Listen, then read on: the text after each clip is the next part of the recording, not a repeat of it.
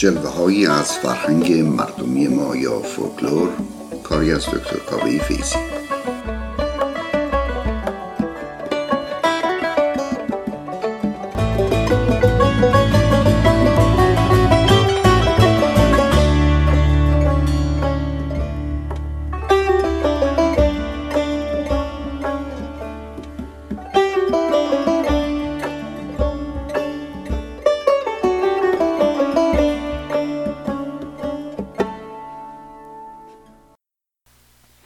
درود خدمت دوستداران فرهنگ مردمی و فولکلور سرزمین خوبمون ایران زمین. این برنامه رو می‌خوام که با یک قصه ای براتون شروع کنم. قصه ای که خودش ریشه یکی از این مسئله هاست و بعد به توضیحات دیگری خدمتون خواهیم رسید. می‌گویند که فردی در داستان ها آمده میگن ملا نصرالدین ولی در واقع این داستان خیلی قبل تر از این است که به ملا نصرالدین ربط داشته باشه. حتی در موارد و کتاب هایی من دیدم این قصه رو رسوندن به زمان سلطان محمود قصنبی و قصنبیان به حال حالا ما برای راحتی کار خواهیم گفت ملا در این داستان بله می‌گویند ملا در راهی می‌رفت. دید که یک کسی داره با خرش تو این جاده مال رو مال رو قدیما به خر و الاغ و قاطر و اسب و اینها رو بهشون گفتن مال. برحال می‌بینید کسی داره تو یک جاده مال رو یعنی جاده که میشه با اون اسب و الاغ هم بروند. داره جلوتر راه میره و تو این فاصله یک بار دید که بله بار از روی خر افتاد. حالا چطوری؟ شاید جوانترها یادشون نیاد ولی قدیمیترها به خاطر دارند که الاغ وسیله حمل و نقل قبل از زمان اتومبیل و ماشین باری و کامیون و غیره بود. روی الاغ چیزی مینداختن به اسم جل یا پالان که این برحال از یک جنس حالا گاهی موقع پشمی بود گاهی موقع ها پارچه های مختلفی بود که داخل رو با کاه پر می‌کردن که کمر اولاغ بتونه وزن رو تحمل بکنه. بعد روی اون اگر برای بار بود پالان باری داشتیم و بعد پالان سواری. روی اون بار یا روی اون روی اون پالان یا روی اون جل چیزی مینداختن به اسم گاله. گاله عبارت بود از دو جوال یا دو کیسه بزرگ که در دو طرف اولاق آویزون می‌شد و این رو باید مثلا در یک طرف فرض بفرمایید که خاک و سنگ و شن و حتی میوه و همه چی می‌شد ریختی که تو این گاله ها ولی باید که موازنه این رو حفظ می‌کرد. اگه یه طرف خیلی سنگین می‌شد خر بیچاره نمی‌تونست درست راه بره. گاهی موقع هم بار از یک طرف سنگینی می‌کرد و میافتاد و حالا مشکل اصلی مالدار این بود یا صاحب خر این بود که اینو اول خالی کنه دوباره بندازه روی حیوان و دوباره اون رو پر بکنه. و همین به همین دلیل شما ببینید که مسئله های مختلفی هم هست. مثلا یکی از این مسئله میگن فلانی پالونش کجه. یعنی به مقصد درست نمی‌رسه. بارش به زمین میافته یا خودش به زمین میافته. و معمولا به کسی گفته میشه که از راه درست و صحیح و صلاح و اخلاقی دور میشه. حالا این از اون مثل برحال ملای ما در راه می‌بینه که بله این پالون از روی این خر افتاده و صاحب خر هرچی سعی می‌کنه حیوان از زیر اینکه این پالون رو دوباره صاحبش روش بگذاره و گاله رو جابجا جا کنه و پر کنه در میره. یک جا وای نمیسته. دلش به ره میاد و میره به صاحب خر میگه شو کار خودتو بکن من میام بهت کمک می‌کنم و دوم خر رو نگه میدارم که از جاش تکون نخوره. اما خر در اثر تقلای زیاد قسمتی از دومش کنده میشه. دوم خر که کنده میشه صاحب خر عصبانی و دنبال ملا می‌کنه. ملا هم می‌بینه که هوا پسه شروع می‌کنه به دویدن و فرار کردن و صاحب خر از پشت داد می‌زنه که بگیرید این خر منو زخمی کرد. جلوتر صاحب اسبی و اسب سواری این وضعیت رو می‌بینه و می‌خواد جلوی ملا رو بگیره. این است که با اسبش راه رو صد می‌کنه. ملا هم که چاره ای نمی‌بینه سنگی از روی زمین بر میداره و برای اینکه حیوان از راه سر راه خودش دور بکنه سنگ رو به طرف او میندازه. از بخت بعد ملای ما سنگ می‌خوره به چشم اسب و یک چشمش کور میشه. حالا صاحب اسب و صاحب خر هر دو دنبال ملا هستن. اونها از عقب و ملای ما از جلو در حال دویدن. در همین وضعیت ملا به در خونه ای می‌رسه. در رو به سرعت باز می‌کنه که وارد بشه و خودش رو جای پنهان بکنه. قافل از اینکه پشت در زن حامله ای هست و در به شکم زن حامله می‌خوره و بچه او سخت میشه. و حالا میشن سه نفر شوهر زن هم به دنبال ملا می‌کنه. ملای ما از ترسش از پله ها میدوه بالا و از روی میره به پشمون. اینا هم به دنبالش. پایین رو نگاه می‌کنه می‌بینه که بله یه حیات همسایه هست. قافل از اینکه در پشت دیوار حیات همسایه هم پیرمرد مریضی خوابیده و ملا پارچه رو اونور دیوار می‌بینه به خیال اینکه این پارچه می‌تونه ضربه رو بگیره میپره به پارچه. نگو که زیر این پارچه اون پیرمرد خوابیده. و حالا پیرمرد هم در اثر پریدن ملا روی او صدمه می‌بینه و یا حتی شاید از دنیا میره. پسر پیرمرد هم حالا چهار نفری با اون سه نفر دیگه دنبال ملا می‌کنن. بالاخره ملا رو می‌گیرن و میبرنش پهلوی قاضی. اینجاست که شانس ملا گل می‌کنه. چرا؟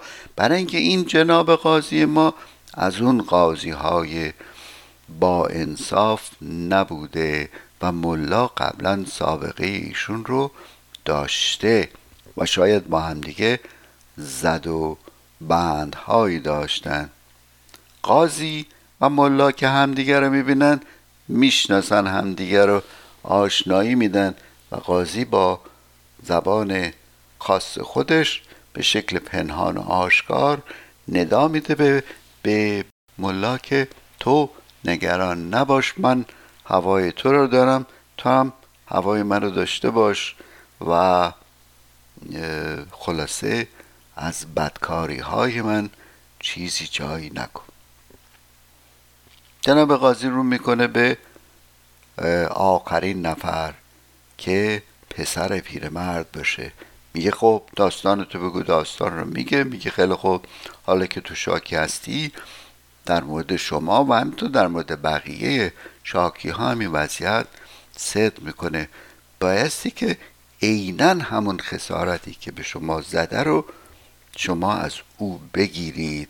نه بیشتر و نه کمتر. به این لحاظ شما باید یه کاری بکنی. و اون این استش که پشت دیوار لحافی بندازی ملا بره زیر اون لحاف بخوابه. و شما از بالای دیوار بپری روی ملا. حالا باید مواظب باشی که دقیقا همونطور که دنده های پدرت شکست دنده های ملا بشکنه. اگه بیشتر بشکنه شما بایستی که خسارت ملا رو بدی. و به عبارت دیگه ممکنه که یه چیزی بیشتر از اون که به تو ضرر خورده بایستی که ملا رو جبران بکنی. باری اینطور که پسر اینجور داستان رو می‌بینه میگه عجب من حالا چطوری این کار رو بکنم؟ نکنه از بالا بیفتم دست و پای خودم بشکنه. می‌گوید که می‌دونی چی جناب خاصی من از خیر این داستان گذشتم و شکایتم رو پس می‌گیرم. می‌رسه به شوهر بچه مرده. میگه خیلی خوب حالا برای اینکه تو خسارت تو بگیری و ما به داستان تو به عدالت و به انصاف رسیدگی کرده باشی شما بایستی که زنت رو طلاق بدی و اجازه بدی که ملا رو بگیره.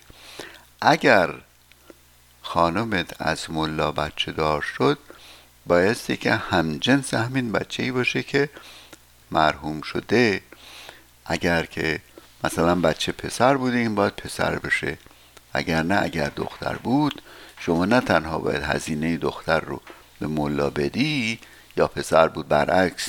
هر جنسی که بود اون جنس مخالف اگر از آب در اومد باید اون رو پولش رو به ملا بدی و دوباره امتحان کنه. مرد که می‌بینه اوضاع اینطوره میگه آقا منم از شکایت خودم گذشتم. حالا می‌رسه به صاحب اسب. به صاحب اسب میگه خب اسب تو یک چشمش گور شده نه هر دو تا چشمش. بنابراین ملا نمی‌تونه که کل هزینه اسب رو به تو بده. بهترین کار اینه که اسب رو بیام از وسط نصف بکنیم. ملا قیمت اون نصفه اسبی که چشمش گور بایستی که به تو بده. صاحب اسب میگه که آقا این که نمیشه خب اسب مرده به چه در می‌خوره؟ قاضی میگه حرف نزن.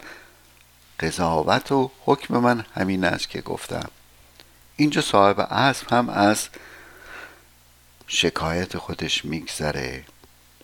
صاحب خر که اولین نفر بوده و تمام مدت این داستان ها رو میشنوه حساب کار خودش رو می‌کنه.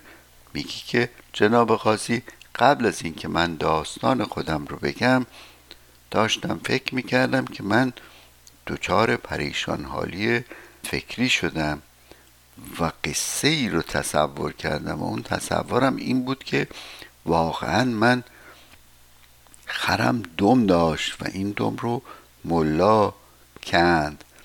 نگو که در عالم واقع خر ما از کرگی دم نداشت. بنرچه من شکایتی ندارم و از خیر این این شکایت گذشتم.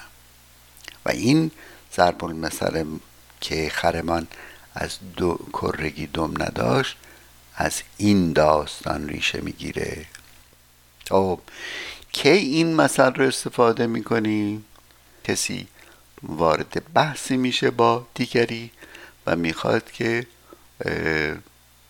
درستی حرف خودش رو اثبات بکنه یا درستی موقعیت خودش رو نشون بده و اثبات بکنه. اما طرف مقابل به قدری اگر و اما و شاید و مشکل ایجاد می‌کنه که نفر اول میگه آقا می‌دونی چیه؟ من از خیر این که با تو بحث بکنم و یا خودم و درستی موضع خودم رو نشون بدم گذشتم. خر ما از بچگی دوم نداشت. شما رو به خیر و ما رو به سلامت. حالا اجازه بدید که حالا که قصه رو گفتم یادی بکنیم از قصه گوی بسیار بسیار قدیمی مرحوم صبحی. قصه ای از او رو برای شما پخش می‌کنم و انشالله اگر فرصتی شد زندگی نامه خیلی کوتاهی رو در مورد مرحوم صبحی با شما خواهیم گفت. و بعد در برنامه بعد به بحث مربوط به نماد حیوانات و استفاده از حیوانات و نام حیوانات در ضرب المثل ها و زبان ها و همتون ادبیات عامه خودمون خواهیم پرداخت و حالا مرحوم صبحی.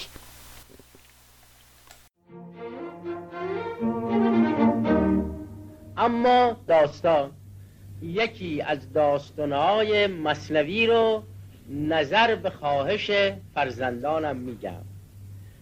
بیمزم نیست خوشمزه است. داستانی که از مصنوی می‌خوام بگم داستان توتی و بازرگانه. می‌گوید بود بازرگانی او را توتی. در قفس محبوس زیبا توتی. توتی چه رنگه؟ سبز. و مرغ قشنگیه. بسیار.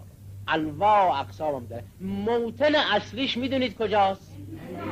بابا باری کلا شما همه چی بلدید این بازرگان یعنی تاجر که همون کلمه بازرگان بسیار خوب است یک توتی در توی خانه داشت قفسی برای این توتی درست کرده بود.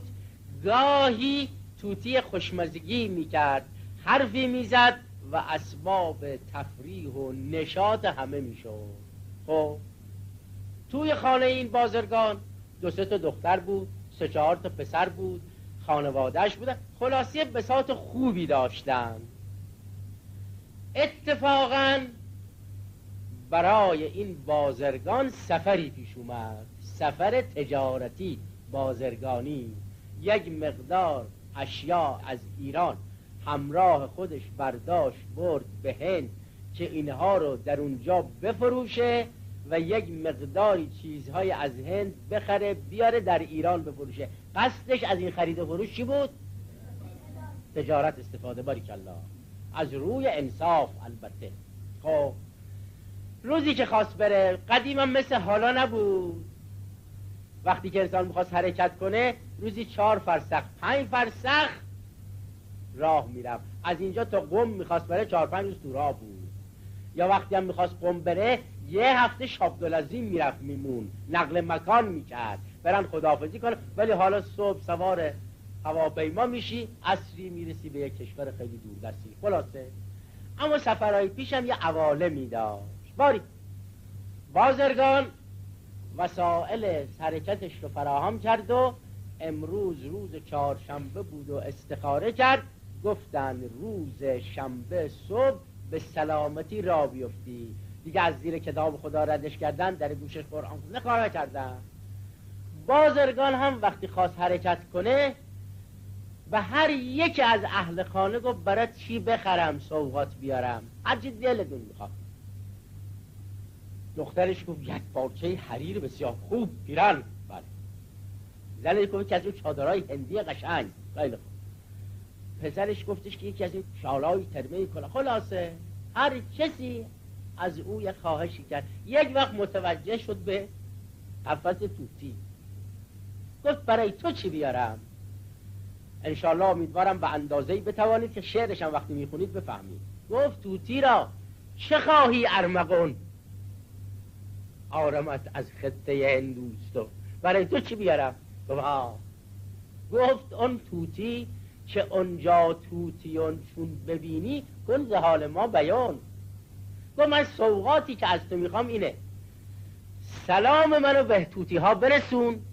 جواب سلام برای من بیاد بگو این توتی در حبس ماست مشتاق شماست. سلام رسونده به شما ها؟ خیلی خوشحال شد. اگه گفتی چرا خوشحال شد؟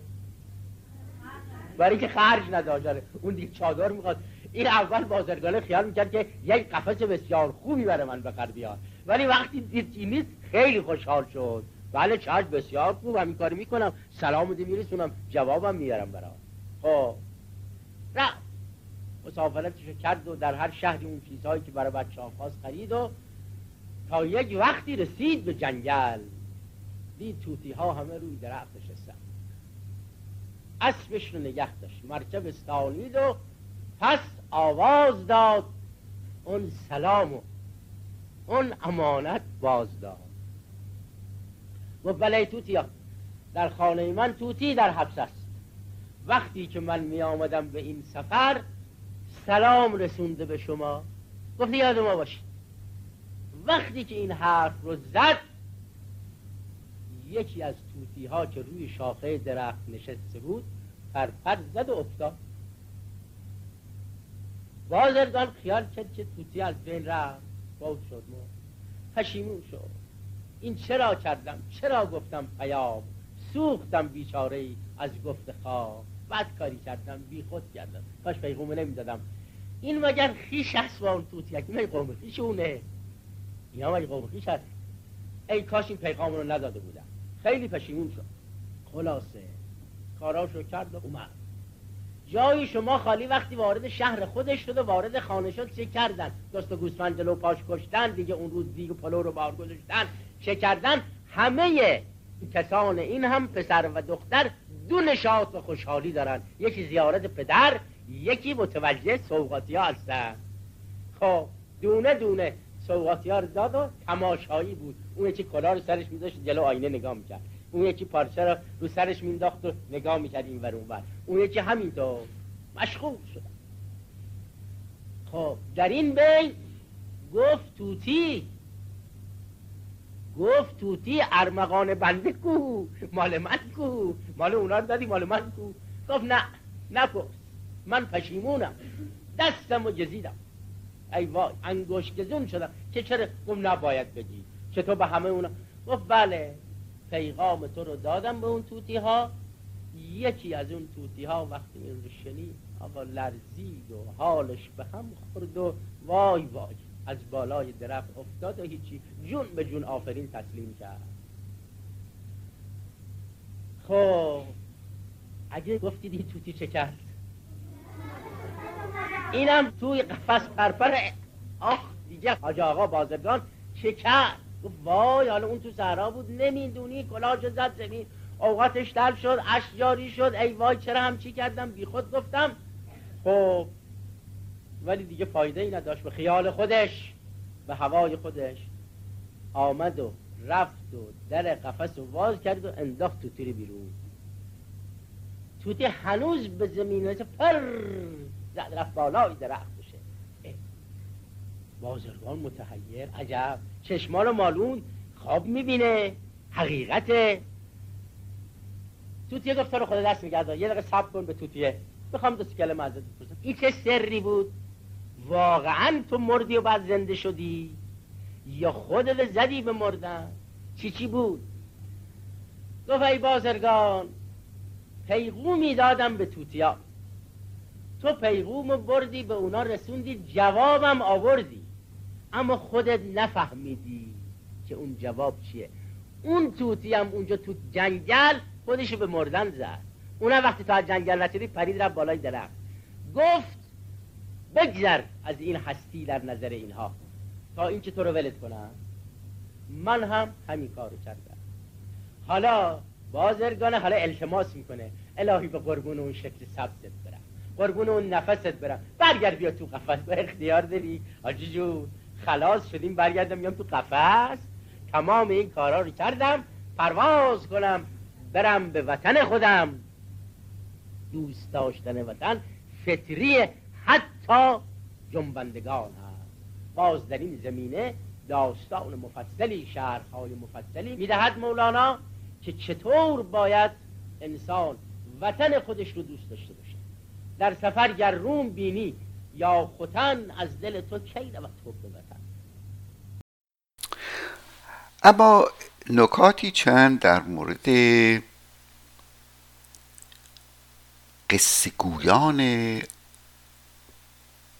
رادیو و تلویزیون ایران از زمان تأسیسش و تا امروز.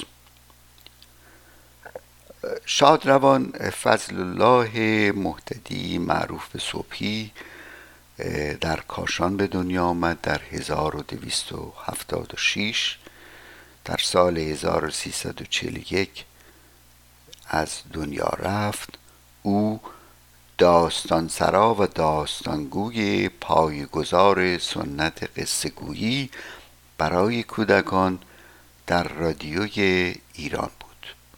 در واقع عملا از هفته بعد از شروع رادیوی ایران در سال 1319 ایشون برنامه قصه ظهر جمعه رو برپا کرد و تا زمان فوتش این برنامه ادامه داشت.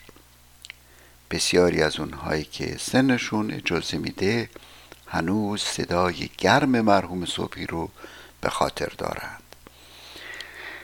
بعد از مرحوم صبحی علی جواهر کلام ایرج گل سرخی حمید عاملی مصطفی موسوی گرمارودی و محمد رضا سرشار مشهور به رضا رهگذر این برنامه قصه گویی رو ادامه دادن.